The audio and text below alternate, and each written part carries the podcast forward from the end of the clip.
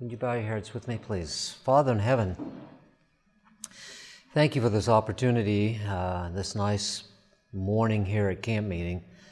Beautiful sunshine outside, and uh, coolness of the weather keeps us awake, and we're just grateful for all that you do for us.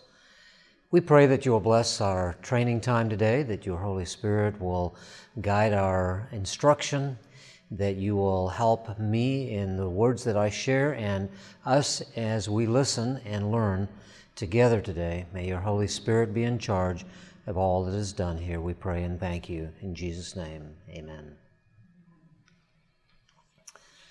All right, well, today we want to uh, get into the second part of this Elders Basic Training class, and I want to. Uh, be able to share uh, several things with you. I mentioned that one of the things I want to be able to focus in on is on the um, is on visitation because this is one of the greatest needs that we have in our churches and one of the least utilized by elders. And so really want to be able to spend some time focusing in on that today and uh, having some opportunity to discuss that a little bit more. So, uh, I want to uh, begin though. We're going to we're going to do with, deal with several areas today. Uh, the one I want to have the most time for, uh, at least not to feel rushed with, is the visitation section. But I want to spend, uh, because this is basic training, there are a couple other areas that I want to spend a little time with as well. And one of those is the elder and the worship service. And uh, be able to concentrate a little bit on that area because this is the area that elders are most likely to recognize they are responsible for it and uh, to, to be invested in it to some extent. So I want to talk to us a little bit about that. Uh, worship is an encountering with God. Uh, I remember as a pastor, uh, some young people kind of not really getting the idea of what worship's all about. For some people, the idea of worship is coming into church and I sure hope the pastor's going to have a good sermon today. I hope that there's going to be a nice orchestra playing and a nice choir singing because I want to be entertained. Now, people won't tell you that, but they, they exhibit that thinking by the way they respond to what happens in the church service. They see the worship service the way Hollywood produces whatever it's for entertainment, it's to get our attention and, and to keep us engaged. And if it's not doing that, then it really hasn't been what we expected it to be. So maybe we're not going to come anymore because it's not meeting my needs. You, you get what I'm saying? Now, that doesn't mean that we shouldn't be providing a quality church service. That doesn't mean that people that are doing special music shouldn't practice. That doesn't mean that people are doing the scripture shouldn't know how to read it and what they're saying. You won't get through there. They need chairs. You oh okay. Can they open this door? They can't. You won't get through there. How many chairs do they need? I don't know, but she's short on chairs and she wondered where they went to. So Okay. Well, we understood they only had 15 people in there, so Okay. we took some of the chairs because my next class has a lot. Okay. So they'll have to come back. The door won't open, so you can't get through that. You take what you need, Okay. but uh, I need them back afterwards, okay? Okay. Thanks. Yep. Sorry. It's It's all right, it's all right, it's all right. So we're talking about um, worship is encountering God. That really is what worship is all about. We want people to be able to understand the purpose of worship. But if we don't understand what worship is, we can't help people to understand what worship is. And so that's why I'm taking the time to be able to explain this. See, worship is focused upon God. It's not focused on the people. When the children of Israel got together to worship together, they were coming not to be entertained. I wonder what God's going to do today. I wonder if there's going to be a lightning bolt today so we can get excited. I wonder, you know, that isn't what worship was about. The people were coming for an encounter with God. They were coming to be focused on God. They were coming there to meet God, to spend time with God. They were coming there, and when they came and, and, and God was there, they were on their knees. They were, uh, they were prostrate. They were, they were, uh, coming before God with humility. This was an encounter with the God, the God who created them, the God who led them out of Egypt, the God who was the God of creation, and and uh, they realized what this was all about, and so that was part of that whole experience. Um, and Ellen White puts it this way she says, The whispering and laughing and talking, which might be without sin in a common business place, should find no sanction. Don't take those. Don't take, don't, you won't want to take those. You look at your hands right now. I know, I felt. No, don't, don't take those. Take the white ones and we'll get the white ones back, okay? Sorry, I just knew that she wasn't going to want those chairs, unless she wants to clean them for me. so, what this is helping us to understand is this worship is coming before God, and that is the experience that God wants you and me to have. And that's what you and I are leading out with in our experience in worship. That's why we want the best quality we can provide because this is this is exhibiting God. Um, we, we run into two problems today. The problems that we deal with in relationship to worship services that many of our churches are small, um, very small. Uh, Ellen and Ray, you have a small congregation in Reed City. Uh, Dan, you're in Ann Arbor. That's a larger congregation. You have more people resources to work with. Um, Victor, you're in. Can I call you Victor? Yeah. I, I, you know, whatever. Um, you're in Cherry Hill and you're kind of in between, probably more the size of, of Reed City, and your resources are somewhat limited. Uh, your, the people that you have to choose from, but that doesn't mean that the people that are there, they're not performing, but the people that are leading out can't be, uh, be prepared and doing the very best that they can because they're doing this for God. We want visitors who come to the church do not see Hollywood. We want them to see sincere people prepared to serve God and to represent God in the church. And the statement here is just reminding us of the fact that this sanctuary is the place where we meet God. Now, we want to talk about some of the aspects of worship right now. First of all, worship includes adoration. That is, we're coming to uh, worship God, to adore Him, to recognize who He is, and this is done through expressing uh, our adoration through singing and prayer. Uh, some of our smaller churches have a hard time because they don't have anybody to play the piano. Any of your churches have that problem? You can have it. It happens from time to time. You've only got one pianist, you know, and if they happen to go on vacation, what are you going to do? And you don't have anybody to be able to provide that, and those are some real challenges along the way. Um, but prayer, we can all pray. We have a pianist, but no one can sing with it. Okay.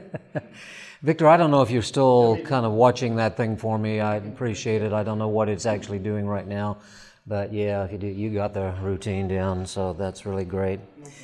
Um, so, at any rate, we want again to be doing the best that we can. In singing and prayer, we are there to affirm God's goodness, recognizing His worthiness, and um, it also reverences His presence. We, that's why the sanctuary needs to be a place that is reverent, because uh, God is holy and to be lifted up. And if we are acting though it's a commonplace, then we are taking away for the, from the worship of God. Worship includes proclamation. Worship is a time for the proclamation of God's Word. Notice that there are several different aspects to our worship. Adoration comes in singing and prayer. Uh, proclamation of the Word comes in the preaching. We are going to talk a little bit about sermon preparation a little later in our presentation today. Worship includes renewal. It should result in someone having an experience with Christ, with God, and renewing their relationship with Him. We need to renew our relationship with God every single day, correct?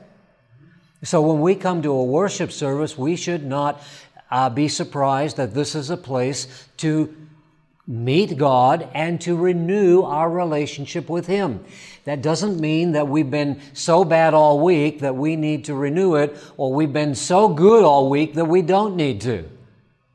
The experience is that we need to come together, and because God is there, God is leading us closer to Him, and He's leading us to change. We come there as sinners hopefully, by the grace of God, growing sinners, sanctifying sinners day by day because we don't just study and pray and worship God on Sabbath, but we do it all week long.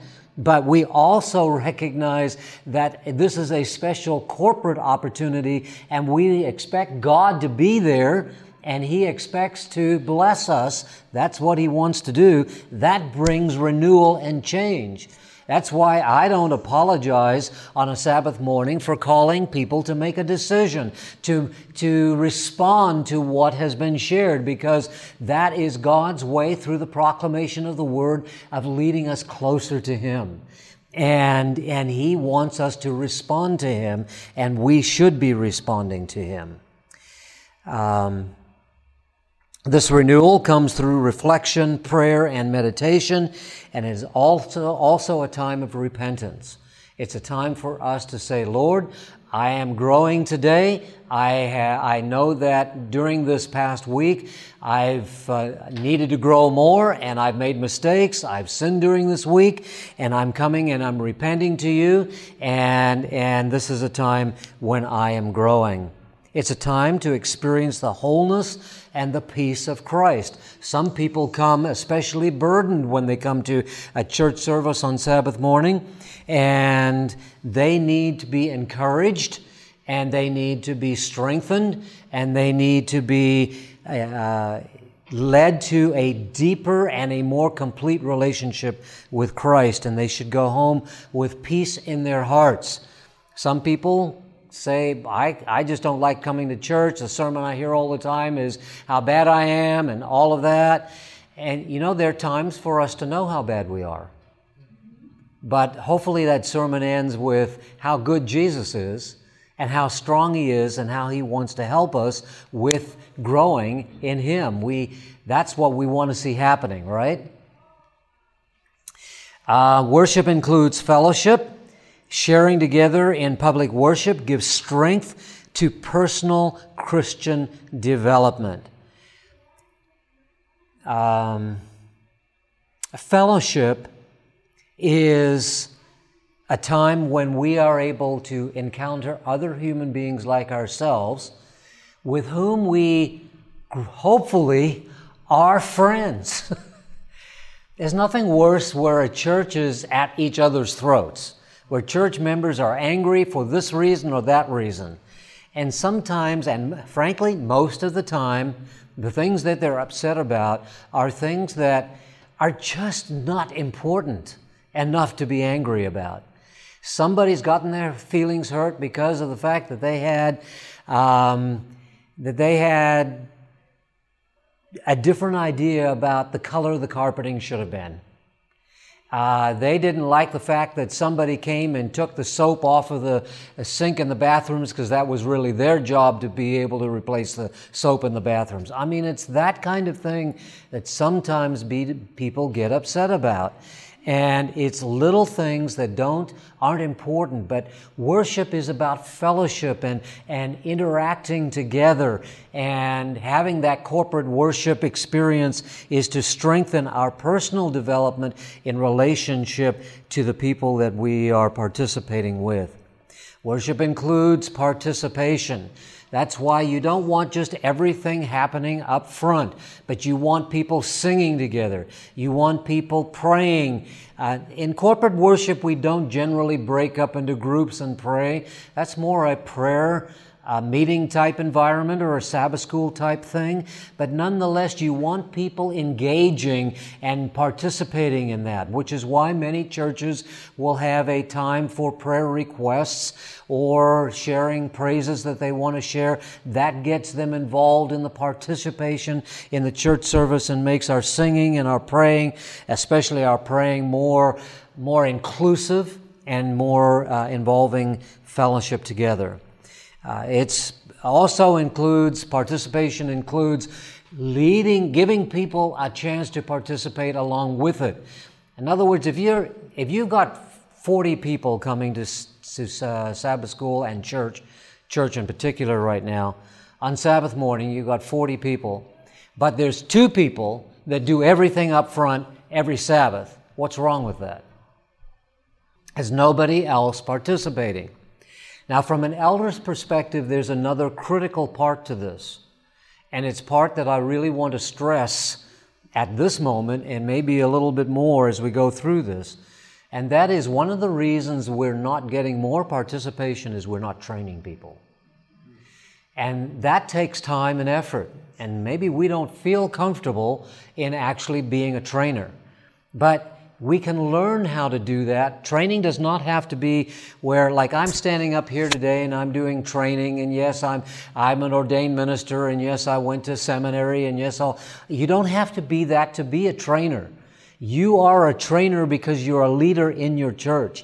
And your training doesn't have to be upfront formal. It can be one on one, giving some guidance and direction about how to do something. For example, Let's assume here that, that uh, I'll use your other name.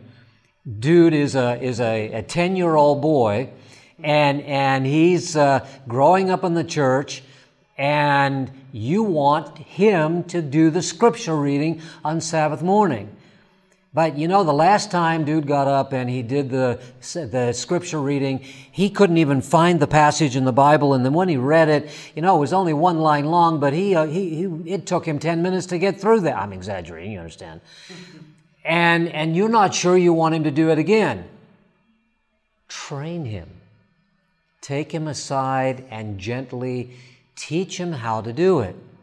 And perhaps, you know, if he happens to have, have a, uh, a Christian school or an Adventist school right there that uh, he's part of, you can get work with the teacher and have the teacher work to train him there.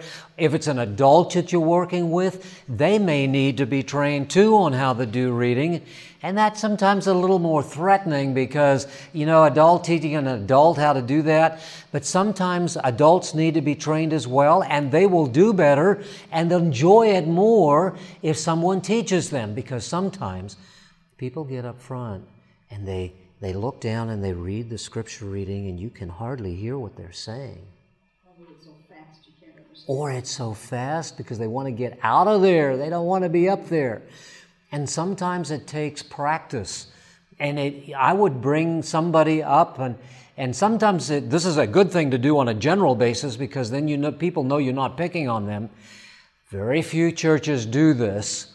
But it's not a bad thing to do. If the people that are going to participate in the church service were to come on Friday night and rehearse what they're doing, get used to the microphone and talking to the microphone instead of standing way back here away from the microphone, but getting right up to it because you need to be close to it and projecting your voice out, speaking loud enough. No sense reading the scripture if I'm the only one who can hear it, what good is, is the person standing up there and reading it? So you, by teaching them how to do it, they gain confidence and they work through that process. So singing, praying, giving, the scripture reading, whatever it is that we might be doing, involving more people and teaching them how to do it in the best possible way. And small churches can be especially good at this. If you have young people, they feel more comfortable in a smaller environment than they do standing up in front of Pioneer Memorial. And there's more chance of participation. I was, my father was a minister, and one of the churches my father pastored, actually in those, those days, he only had the one church. Well, that was nice. But it was a relatively small church. And the, the church members took me and involved me in various things that were going on. And that participation connected me with what was happening and kept me involved in the church. And those simple things, they may not seem as important, but I look back at and I say, you know, I don't know if they did that on purpose or they were just being nice or whatever, but that was the exact right thing to do. So participation is very important. Remembering anniversaries, birthdays, and other special events is another way to show members that they are an important part of the church family. Now, when it comes to these kinds of things, and, and we're talking about the worship service, we do have to be careful that this doesn't become a secular type event. The worship service is not the place to be singing happy birthday to people.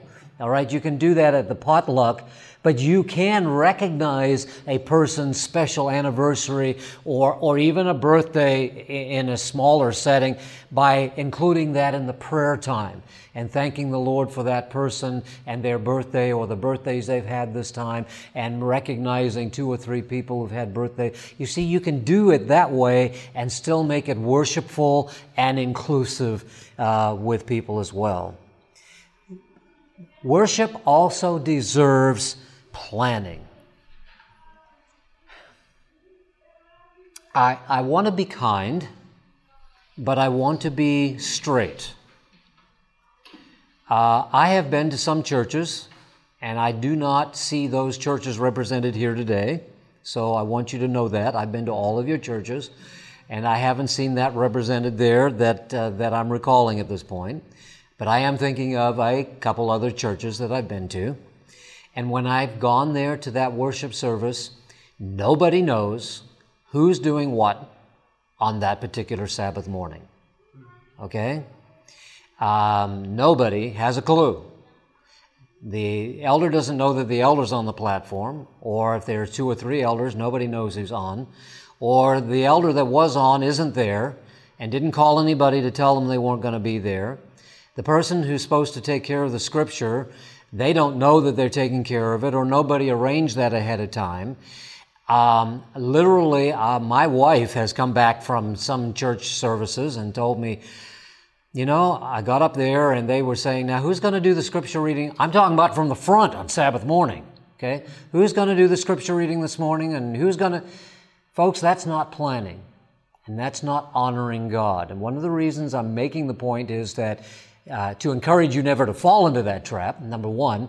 Number two, I'm recording this, and if it's used for a training purpose, I really want to make sure that anybody who's listening understands that planning honors God, but a lack of planning is not honoring to God because God plans and God's organized and God knows what's going on ahead of time. And it's not just His foresight, it's because He is organized like we should be. If we're going to represent Him, we want to do so in the best possible way. Successful worship does not just happen. I believe there are times in our churches where practice, like I mentioned earlier, by the way of helping people learn to participate, um, is also valuable to make sure that a good service process is taking place. If you're making a change in the worship service and your elders are not used to it, how about coming together on a Friday night and rehearsing it? Yes, I know nobody can. It's hard to get people to come to church, let alone come to rehearsing. But maybe it's because we haven't been putting enough effort into the whole experience. I would be happy to go to a small church that's organized and know what they're doing and as opposed to going to a large church that has no idea what they're doing. I'll be blessed in that small church because they are well prepared and they're sharing the best that they have and I'm getting a blessing from that experience. Successful worship doesn't just happen, you need to plan it together. Uh, if you are working as a group of elders, the elders should be planning ahead for that worship service. Who's going to be here? When are you going to be on vacation? Uh, how can we involve more people in this church service? That's part of that planning process that needs to be done and working this out ahead of time. The service must not just become mere routine. In some of our cases, especially in smaller churches, because, you know, let's be honest, there's only two elders and there's going to be a certain routine to it.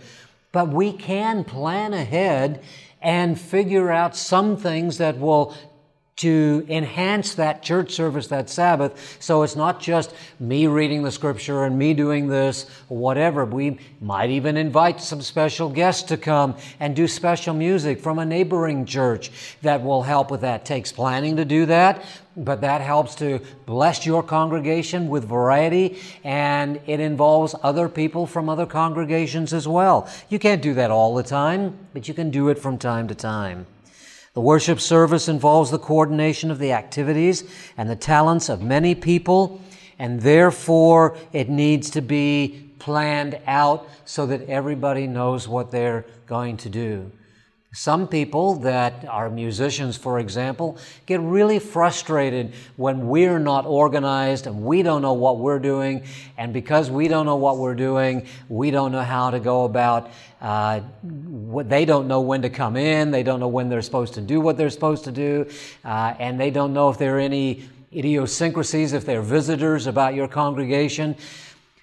When you have a visiting speaker, don't assume that the visiting speaker knows how your service orders. I go to, um, could go to 190 different churches and companies. I don't get to all of them, and I haven't been to every church in Michigan. We go by invitation, so that's how that works. And I couldn't do that in, in uh, three or four years to be able to get around to all those churches and accomplish that. But let me tell you, I go to a different worship service every Sabbath, and they're all different. They don't function the same way. And I really appreciate it when the elder takes me uh, or, or, the, the group, or even me aside if necessary, and goes through the bulletin with me and tells me when things are going to take place and what needs to take place there and whether we're standing or kneeling and just how we're doing that. That's a very important part of that process. And I recognize that much more from being on the side that I am coming in as a visitor than I was when I was pastoring and realizing I needed to make sure I was teaching everybody, including the speaker who is the president of the conference, who I think knows everything and knows all, but does not know how our church service and order of service goes. So these things must be planned out and uh, we need to help everybody know what their part is and make sure that before we go up on the platform one last time, everybody knows what they're doing and when they're doing it so it's well orchestrated and planned out. All right, any questions on this particular area before I move into another section? Just want to see if there are any questions or observations. Okay. Let's talk about another aspect that includes this, has to do with preaching. And I just want to talk about this aspect of it because this is not a training class today on how to prepare a sermon, but it is a brief introduction to this because I'm sure that, let me ask you, have any of you had to preach a sermon on Sabbath morning? All right. And did any of you go to the seminary and learn how to, to prepare sermons? Okay? So, the, what I'm sharing is some basic principles and can be of help to you. And I would like to do a sermon preparation class at some point. and that's kind of what I'm doing with the elder training now. I'm, I did uh, several years of uh, what I call basic training in a little bit more expanded form than what I'm doing now and then I'm trying to concentrate on some specific areas. This year, my specific area is redemptive discipline because this is a needed area in the church, and I'm especially focusing on that. Uh, next year, uh, Lord willing, that I'm still around and we still have camp meeting, or we haven't gone to heaven and don't need it anymore. Um, the truth is that I'd like to maybe zero in on maybe have a, somebody come in and do a class on sermon preparation who's especially good at it. Yeah, Dr. Holmes used to fill that, but he hasn't the last few years. Yeah, teaching a class on that? Yeah, and it might, somebody like that might be good. Dr. Holmes is saying every year he's saying, This is my last year. and by the grace of God, the Lord gives him another year, and we're grateful for it, and we utilize him as much as we can. But absolutely. Uh, that class is at 3.30. Yeah, that's at 3.30. Mm. It's being recorded, so hopefully that is of some help, but uh, that's at 3.30, okay? Uh, I'd like to give you eight uh, rules for effective preaching. The first one is if you're going to preach, you need to know Christ. It's that simple. You don't have anything to say if you don't know Jesus as your own personal Savior. That is the root of preaching. That may seem elementary, but it's not. You haven't got anything to give if Christ hasn't given it to you. Um, it's it is it is well. Let me let me put it this way. There's an individual by the name of E.M. Bounds. Have you ever heard of E.M. Bounds? If you never read any of his material, it's out there. You can get his books free online uh, in terms of downloading them, or you can buy them. They're relatively inexpensive paperbacks usually. And he's written several books, but his Power and Prayer is a hugely powerful uh, book. And I reckon I've read it. Uh, pastors have read it. Uh, I give it to pastors to read. E M E dot M. In other words, the initials E M, and the last word uh, name is Bounds. B O U D N S. Bounds. B O U N D S. Get it? Say it right here. B O U N D S. And when you read him and he talks about the value and the importance of prayer and the experience there, he talks about the fact that the experience of a preacher and the experience of a minister comes out in what in his in what he does when he has spent time with God in prayer, when he has uh, a personal relationship with God, that begins to come out of the pre- the preacher in the preaching a great preacher has to have a relationship with Jesus. Now, I'm going to tell you, there are some great orators out there who can preach a mighty sermon without a relationship with Jesus, but it doesn't change people's lives. And that's an important part of this. So, this is real preaching, real effective preaching, the kind of preaching that Jesus himself did, or Paul did, or people like Charles Spurgeon and other famous uh, preachers in Christianity have, have, uh, have the experience that they've had comes from that inner experience with Jesus. It is also biblical preaching. I had an experience as a pastor, and, and I'm somewhat ashamed to say it because I wish I'd never had that experience. But the elders of the church that I was pastoring at that particular time got me together. Uh, we were having an elders meeting, and one of the elders, the head elder at that time, uh, especially, complained. And he complained about my preaching. And he complained about my preaching, and he said, I, I, We need to hear the doctrines of the church. And I'd fallen into the trap of preaching about some of the society's ills and uh, psychological solutions and philosophical solutions to problems and not concentrating on the Word of God and the teachings of the Word of God. Now, I've been eternally grateful to that elder who was willing to stand up, so to speak, to the pastor and suggested that change was needed. And I took that to heart by the grace of God. I knew that the man was right and I needed to follow that. So take my counsel And if you, for some reason, were to fall into that trap, don't. Don't get in that trap in the first place. Your preaching needs to be biblical. There are different kinds of biblical preaching. There's expository, uh, expository preaching where you get into the Word and you take a passage and you just get everything out of that passage that you possibly can. And, and, you know, you can, you say, I don't know Greek, I don't know all that, but there's so many tools out there that will give you information and help you with that and be a, and be a real big uh, boost to what you're doing with that kind of preaching. And you, you can get lots of that. That's that expository type of preaching. You know, go to Ellen White and see everything she says about a passage and, and, and you know how to do that. There's, there are, um, there's the what do they call it? The oh, there's a specific word that's not coming to my head, but there's a three volume index that Ellen White has. It's printed index. You can also find it online.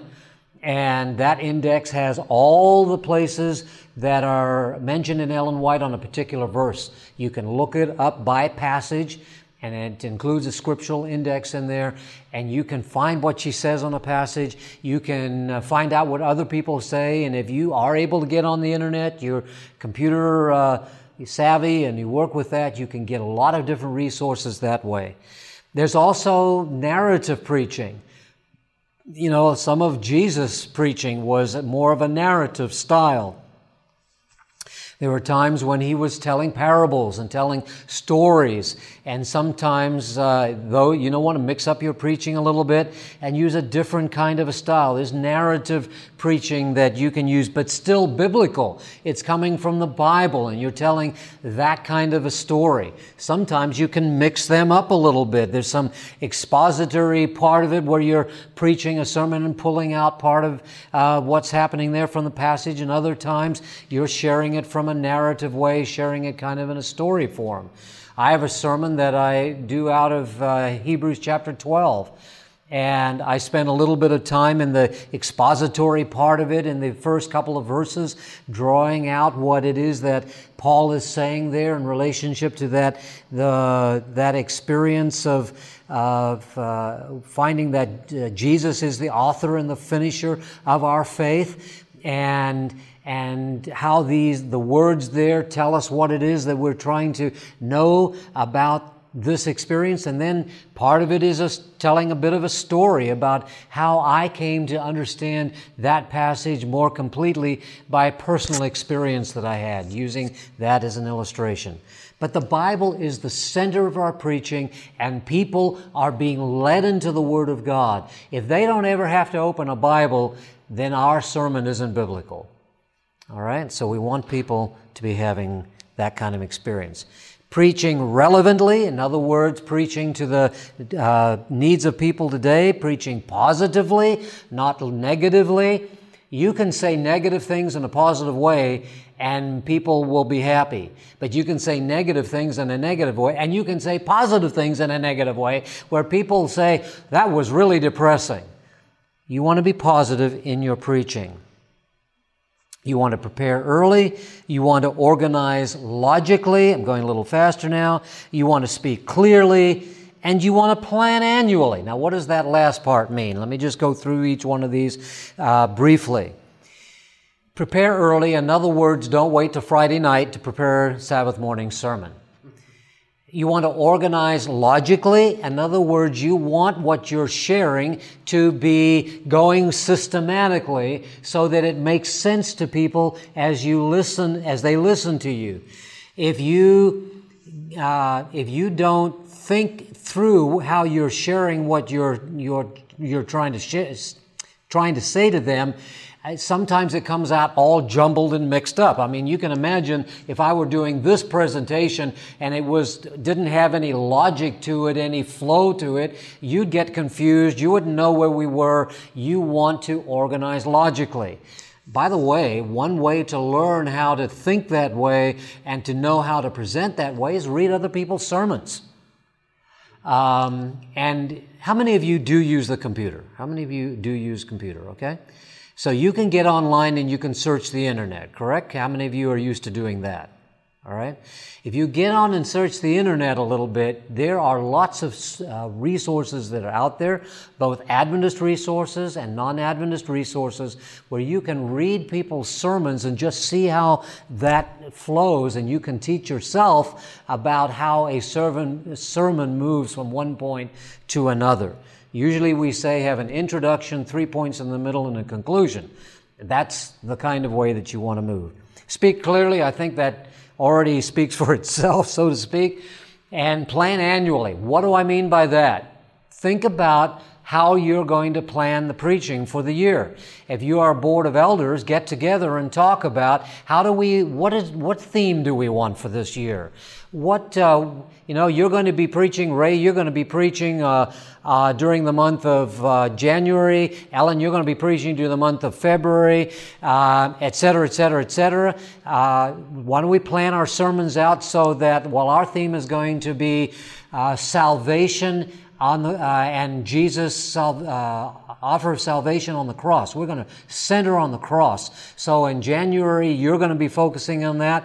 And February, you, that you're going to be on that theme. But what part of the theme are you going to zero in on? That's a pretty broad theme. So how are you going to narrow that down? And if you plan it out, what Ray does is not going to totally walk all over what Ellen's going to do or the other way around because you've thought about what aspects you're going to do and you've planned it out in advance.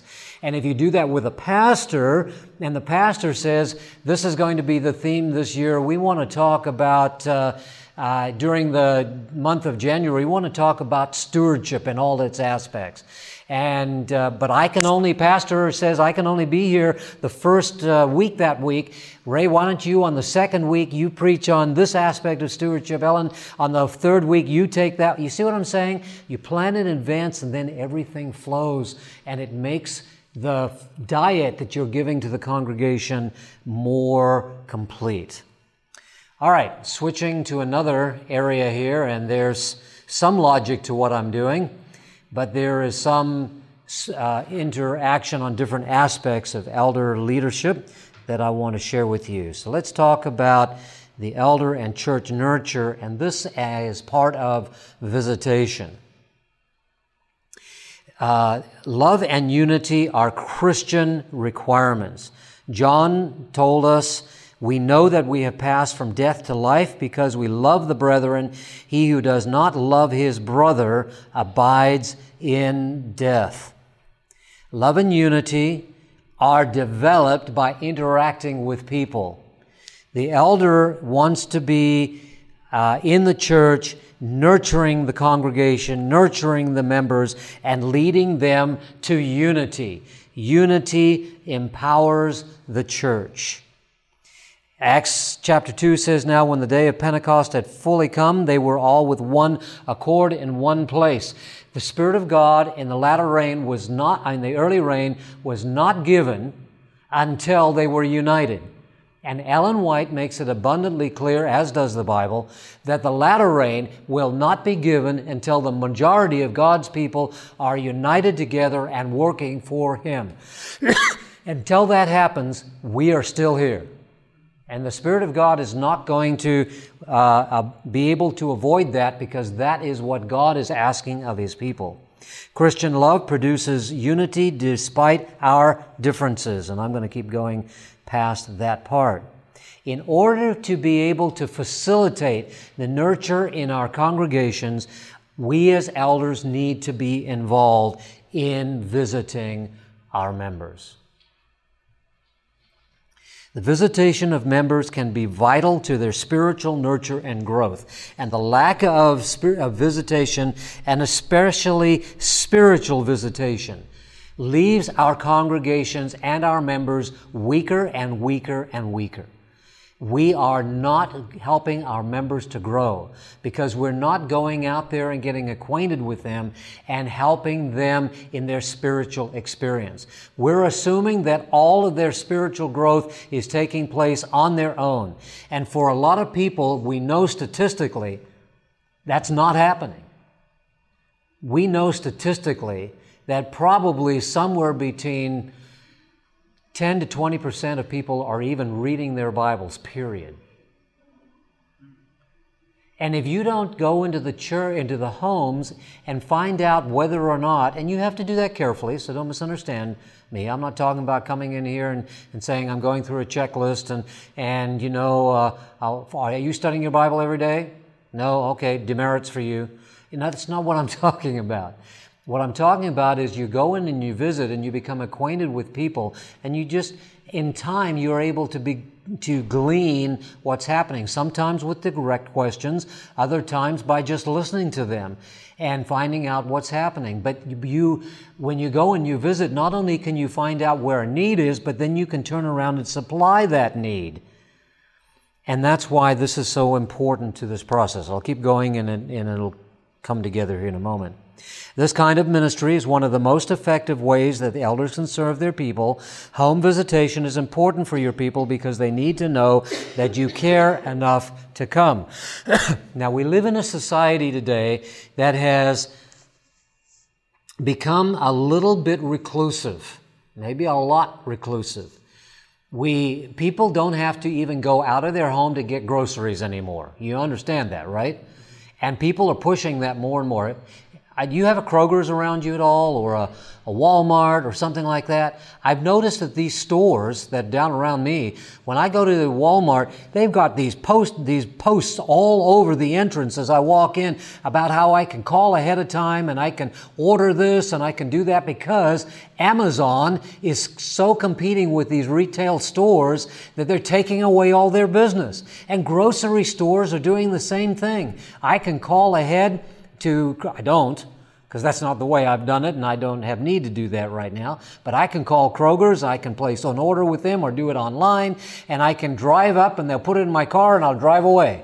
That's the kind of thing that's going on today. And we can stay at home and, and not go anyplace and still live and survive. Church members are not as used to the pastor just dropping by and visiting or an elder, but that doesn't mean it doesn't need to happen. Dan?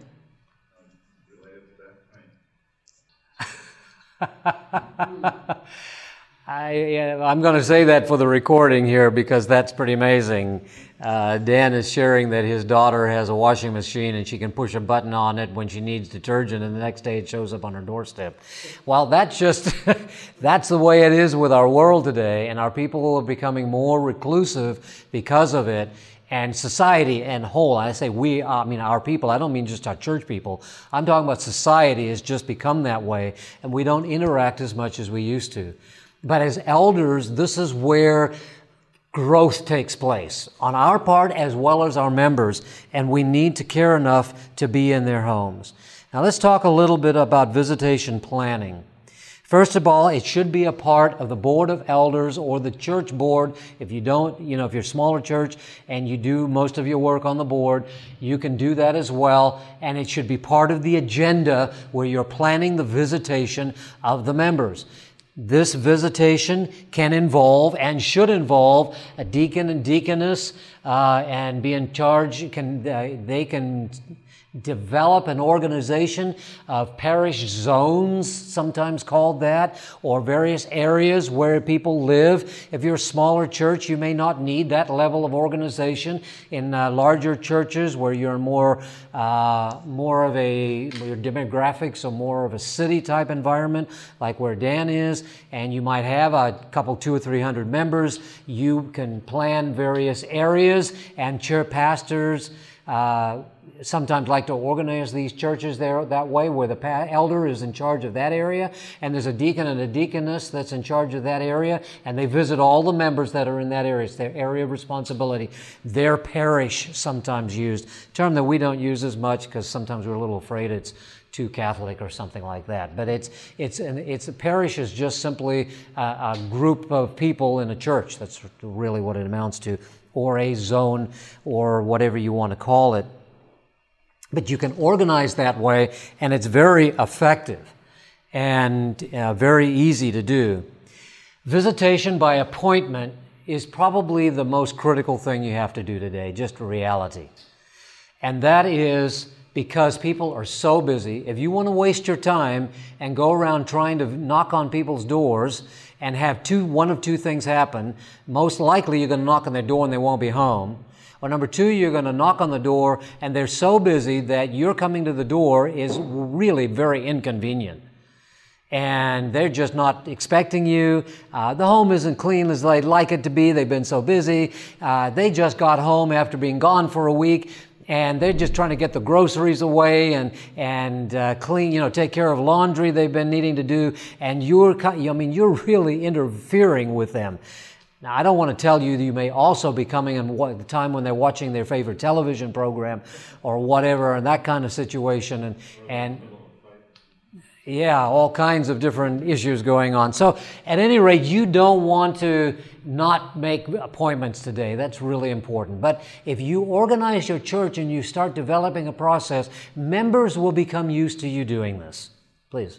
Uh, I have a question in regards to the pastors' mm-hmm. Uh, function with this. I can remember when we got a new pastor, one of his goals was, he told us, you know, I plan on visiting the entire church in the next year. Mm-hmm. And he did. Mm-hmm. But he's one of the very few. Mm-hmm. And I'm wondering, we have a new pastor coming in a couple of weeks here. we had a new one not that long ago.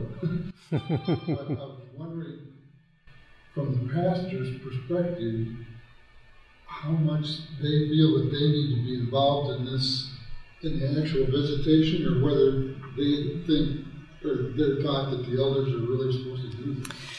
We got to find a balance in that. It's a good question, Ray. I'll repeat it just to make sure that it picks up on the recording, and that is um, how much do pastors feel they need to invest into this, or do they think it's just the elders' responsibility? I'll speak to you from the ministerial department's perspective, and I don't want to speak to individual pastors because I don't always know what they want to do. But I do know that when we uh, when we move pastors, especially young pastors, we try to remind them, and uh, you know, I, I, try to do this. We've had so many moves lately, I probably haven't told some of them, but there's some and specifically that I've told them that you want to get out there and visit those members as soon as you arrive. That should be your first priority, your number one task. Try to get, especially in smaller churches, try to get every member visited within the first three months. And we encourage that to happen. The pastor needs an ongoing process, and that's where the elders come in. The elders need to be involved in a visitation on the long term, on a regular basis, because visitation that, uh, that accomplishes some of the things that we were talking about back here on this level, these kinds of ministries that we're talking about here cannot take place unless it's over an extended period of time. You, your visitation, the first time you visit, you're getting acquainted with people if you've never visited them before or they happen to be new members. The next time that you visit, you want to be zeroing in on spiritual things. It's not just a casual visit, you know, like how's your car running? Is the washing machine that you was broken last time fixed? That's okay for conversation starters and for finding out how people are. But you're a spiritual leader and you want to be emphasizing the spiritual things, which we're going to talk about in a moment. But the issue uh, going out and visiting them is over an extended period of time. That's why the elders are needed to be part of that because you span the gap between pastors. You know, we don't know when when your pastor is going to take a call to California and, and do that. Now, we do know when we're going to move a pastor, but sometimes we have to do that even on more of a short term. And you keep the consistency going by your visitation process. So it needs to be both, both working together. And I hopefully the pastor and the elders are visiting together with each other from time to time as well as separately so that that ongoing process can go on. So it needs to be both in a good, appropriate balance. And uh, a pastor, the ideal situation is that when pastor first arrives, that within the first three months to a year, depending on the size of the church or number of churches that they have, that they are able to get out and visit all those members. And then for the rest of the time they're there, they're trying to go out and visit um, on a regular basis just to get around and, and meet the members, but they need the elders to be involved in that process at that point. Elder Nelson used to say it this way. Um, when I first get there, I want to visit everybody. After that, if I show up at your door, it's because I need you to do something or you're in trouble. so that, that's a that's an interesting way to put it. I, I don't want everybody to think that you're showing up to give them a job or or you're in trouble, but that sometimes is the way it, it works. I see that as the pastor, but the elders and deacons, it's more a matter of of neither of those. It's just a regular yes. keeping in touch yes. constantly, regardless of whether exactly. the pastor was there yesterday. I need to keep coming regularly. Absolutely. That regular visitation that continues to develop that relationship. And I'm not talking weekly, and I'm not even talking monthly. Um, but you do want to get to a point, I'd say quarterly uh, in a church your size. If you can get around quarterly to your members, or at least once a year, and then specifically when there might be special needs that arise. Okay? Um, my wife and I are kind of a team, so when I do visitations, I like to take her along. Absolutely. Especially if it's with a couple or with a woman or whatever. And even if it's children, she's very natural. Absolutely. Dan, that's really important. I didn't want to cut you off. Is that what you were saying? Excellent. I encourage visitation by twos. All right, especially married couples. That is an ideal way to visit.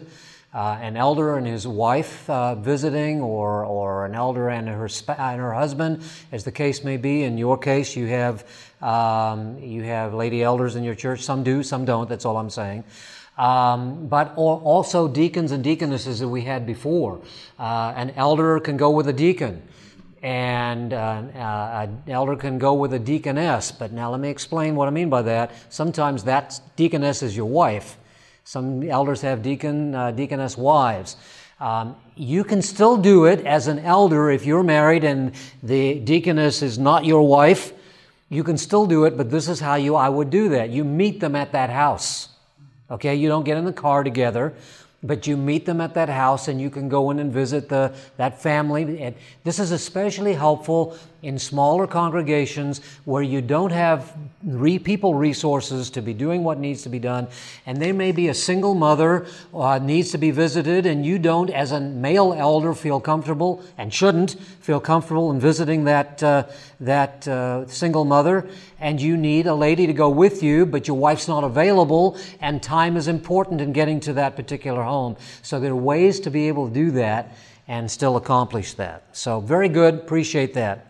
Let me go through the visitation format here with you today. First of all, prepare. And by that, just have an idea what you plan to do when you go there. Some people think that I don't know how to visit, and so I'm not going to do anything because I don't know what I'd do if I got there, and I'm not very good at spur of the moment, and so on. Yeah, but you can plan and it doesn't have to be long. Some people think that visitation, you know, I got a plan to go there for an hour, and what am I going to do for it? No, please don't go there for an hour. you want them to know you're going to go away. And that they, you know, the next time you come, you're not going to be there for 45 minutes or an hour or 10 hours or whatever, and uh, that you can leave. And if people are trying to get you to stay, especially the first times you visit, try not to let them keep you there because you want them to know that you can and will leave so that they don't feel like, oh, I don't want him back here again. It took him took us two hours to get him out of here, and you know, so you know what I'm saying.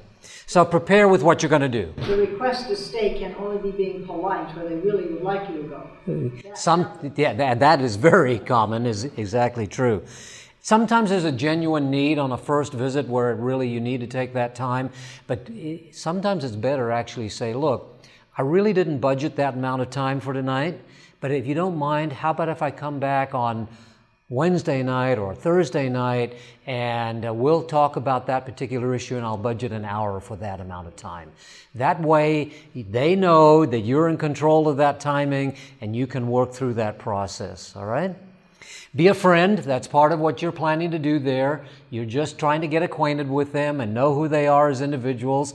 And if you really don't know much about them, find out about their kids and their family background and where they grew up and, and just, just whatever you can uh, in a brief sort of a way.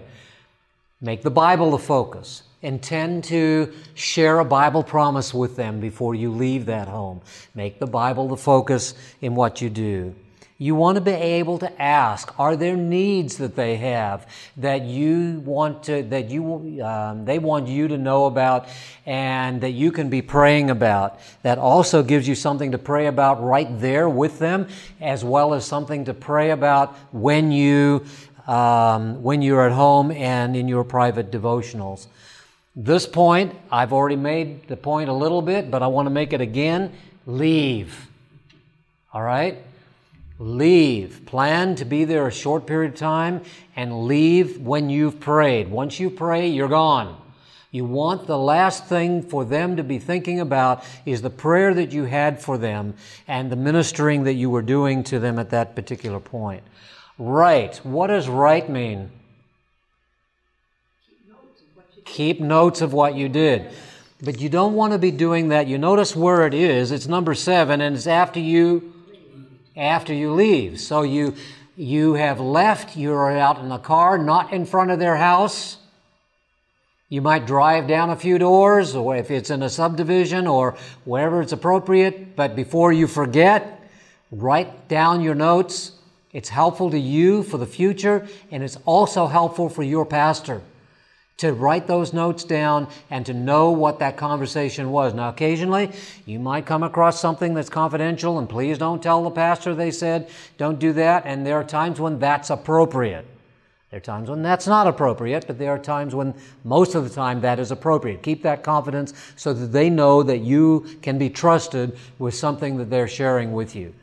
And uh, but the notes are very helpful. You might even have to put down there they shared something confidential with me, and it's just to remind you of what they shared. So if you're looking back at it, it triggers your mind as to what that was. All right, now this visitation part has another aspect to it that has a tendency to generate fear in the heart of an elder um, especially lay elders who have not been trained in this area, and that has to do with counseling.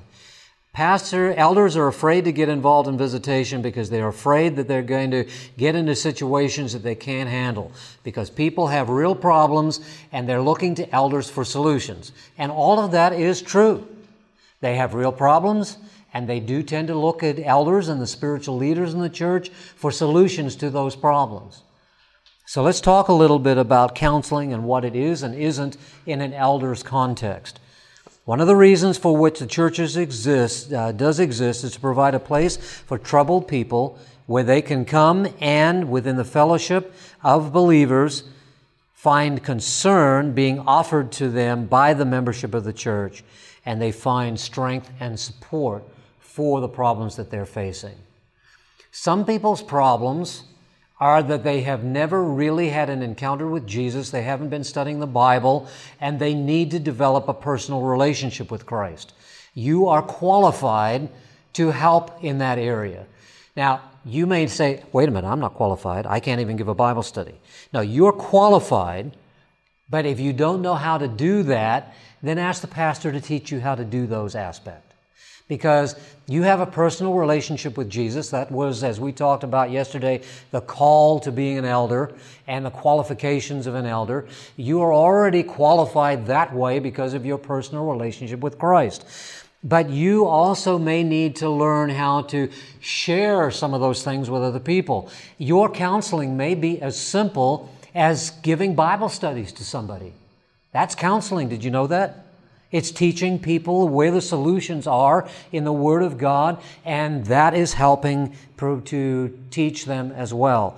Um, or just teaching them how to do a devotional life, how to have a evo- devotional life in their, in their experience.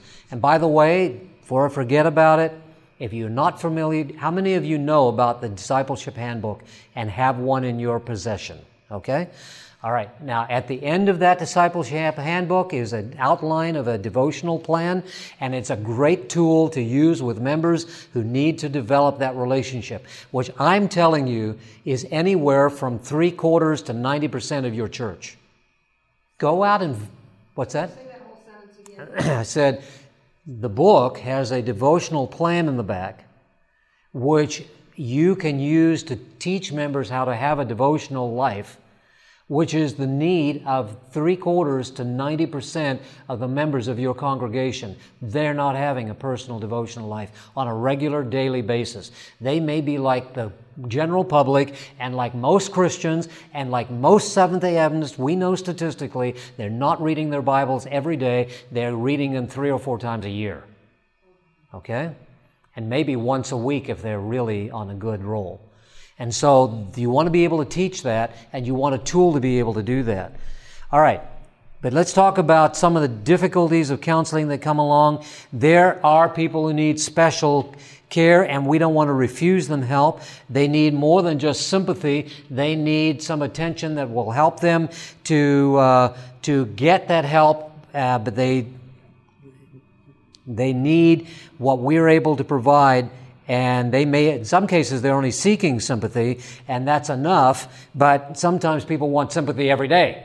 And I mean, there are people like that that will call you every day, and that's not good either. You have to have boundaries when it comes to this area. Elders sometimes become susceptible out of their kindness, a lack of counseling, expertise, or training, and because of their own egos, they think they have to solve everything and have an answer for everything.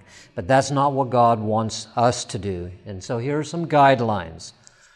Counseling involves listening. I'm the kind of individual who likes to, I, am constantly trying to solve problems in my head. And when somebody's talking to me, I'm already trying to think ahead of them and think about what the solutions are. That's not good. I'm telling you, that's the kind of person I am, and I have to work hard at learning to listen and turn my brain off long enough to be able to listen to. I don't mean brain dead, I mean so that I'm not ahead of them, I'm listening to them. Number two, we need to concentrate on solutions. We don't want to just listen to them, but we want to think about what are the solutions to the challenge that they have. Their challenge that they might be facing is they might have some financial challenges, and the solution is they need to be trained how to manage finances and work through that. The solution isn't usually to give them money. All right, but once in a while, that kind of a need can arise and it can happen and it can be appropriate in some cases. But you want to outline options for them in terms of solutions and you want to help them choose a plan. Which one is going to work best for them? And you may have several ideas of what might help to solve that problem, but what do they think is going to be the one that's going to help them the best? Let's say, I mean, I'm being mundane, but you could, this can happen to you. You got a family that's uh, having, they struggling with finances. They got four kids. Um, he works uh, only part time and he's disabled, and, and she's just busy taking care of the kids, and they're just struggling with life in general. But they need to get a car and they've got a little bit of money to be able to do that and how and they're saying you know we've never really bought a car before. How do we go about doing that? Well you can outline for them the steps you'd take in buying a car. You can go to a dealer and uh, find a car that way. Or uh, you know uh, the truth is, I've got a car that might work for you, and I don't need it anymore. It's 20 years old, but it runs great and you might want, you know, I'm just I'm just pulling out some things out of the hat. And you might say to them, now which of these would work best for you? Well, they'd say, well, I think I'd like to go to the used car dealer and see if I can find a car there that would work for us and work on the payments. I'd feel better about it myself if I did that than taking the car. I really appreciate you offering the car, but that would work best for us. And you, you might say, well, just make sure you understand there are going to be some financial ramifications of your decision. And yes, but I'm, as a matter of fact, I'm going to get a job in a, in a week that's going to be a full-time job and that's going to help solve that problem. So you're just talking through those kinds of things with them, all right? You want to pray with them, by all means, you want to pray with them. And then this is a very important area. Ellen White tells us that in the end of time, people's emotional and mental health problems were going to get worse and worse, and boy, are they ever. And that is so really true. You need to know when to refer. And basically, it, this is the rule. If you can't solve their problem, and I mean that by helping them find solutions to the problem that they're dealing with, in three times dealing with that particular issue, refer them on. Okay, that's what we tell pastors. You can't solve that problem in three times, then it's out of your area and you need to refer it on to someone else who's able to take that situation and deal with it. All right, I wanted to spend more time in that particular area today. I'm just about out of time, and I knew that I that was a good possibility today. Um, the last areas here that uh, are, are part of what we wanted to talk about are small group ministries. I'd like you to read through uh, the notes that are there. I think you can read what's on that paper fairly well. You might have to get a uh, micro, I mean a micro, magnifying glass out for some of those pieces. But uh, there are quotations and Bible verses there that will help you. Let me just hit a couple of highlights here. Small groups, as Ellen White says on this quotation, uh, the formation of small companies, the basis of Christian effort, is a plan that has been presented before me by one who cannot err. This is a good way to organize your church in terms of developing relationships and nurture and developing teams for witnessing and all kinds of things. The Sabbath school classes are already small groups that exist in your church, and you could utilize them outside of church on, uh, on Sabbath morning. You could utilize them as well as part of a basis of small group ministries in your churches. There are all kinds of different ways of doing this, and there's some great information and material on small groups, the purposes of small groups, and all of these kinds of issues here. That is the kind of thing that um, that small groups can provide. But there, I, I, just don't have time to get into all this. I really would like to, and be able to do that. Let me take you a little far. Prayer ministry is a vital part of the work that you do, and it's not just for prayer meeting, but organizing a prayer team in your church for specific needs and praying at prayer meeting. You many times are in charge of prayer meeting. Prayer meeting is spoken of in our notes here as well. And if you're looking for ideas of what to do for prayer meeting, uh, a little bit of an outline right here on the prayer ministry. You know, starting on time, study for no more than 20 minutes, have some time for reflection, testimonies, and so on. And then, of course, prayer meeting is for praying of all things and uh, making sure that your prayer is relevant. I'll tell you what, when churches really begin to pray, they begin to see huge changes. I've seen churches that have gotten uh, together and prayed about needing students in the school, and they get students in the school when they, you know, they, some churches just want to give up because we don't have enough kids. If you pray about it, the Lord can take and care for what you can't solve. And, and prayer is the way God solves problems. We need to take advantage of that. Social activities are mentioned in here. Make sure that there are social activities going on in your church. It's vital, more important than many churches are recognizing today, and people are spending less and less time together when you need to be spending. A good rule is once a month having some kind of a social interaction, and especially during the summer. But I don't want to say not during the winter either because people get inside and they get disconnected, and you want to have something going on by which you can do that. The last thing I want to mention in your notes, you have a long section on dealing with various departments in your church. Um, I could say a lot about that, and I'm not going to say any more about that today, but to tell you that this whole idea of supporting the departments is important.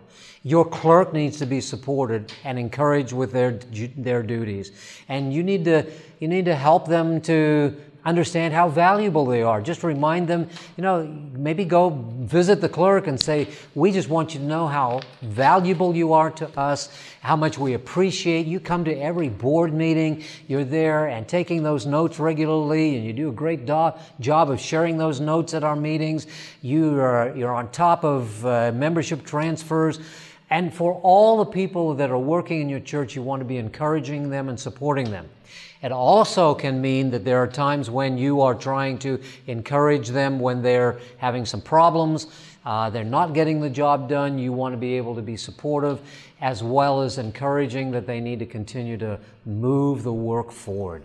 And, uh, and if they need training, then get a hold of the conference office if it's a treasurer or a clerk that needs some specific training, or the pastor who might be able to guide some of that processes or other departments as well. The work of an elder is keeping that church functioning and moving ahead in all the aspects that we've been talking about from the spiritual growth and the outreach of the church, the development of the ministries in your church, and the needs of the spiritual growth of your church members through visitation. You have a critical work to do in your church. And I hope that these two days have been able to give you a little bit of a, a focus here. If you want additional help, don't hesitate to let us know at the conference office. We're willing to come. I came out to uh, uh, Victor's church there at the request of the pastor, and we did some training there. I do it on district level as well, where several churches come together and we organize and train. This is a great way to get all the elders out and help them and part, uh, part of that.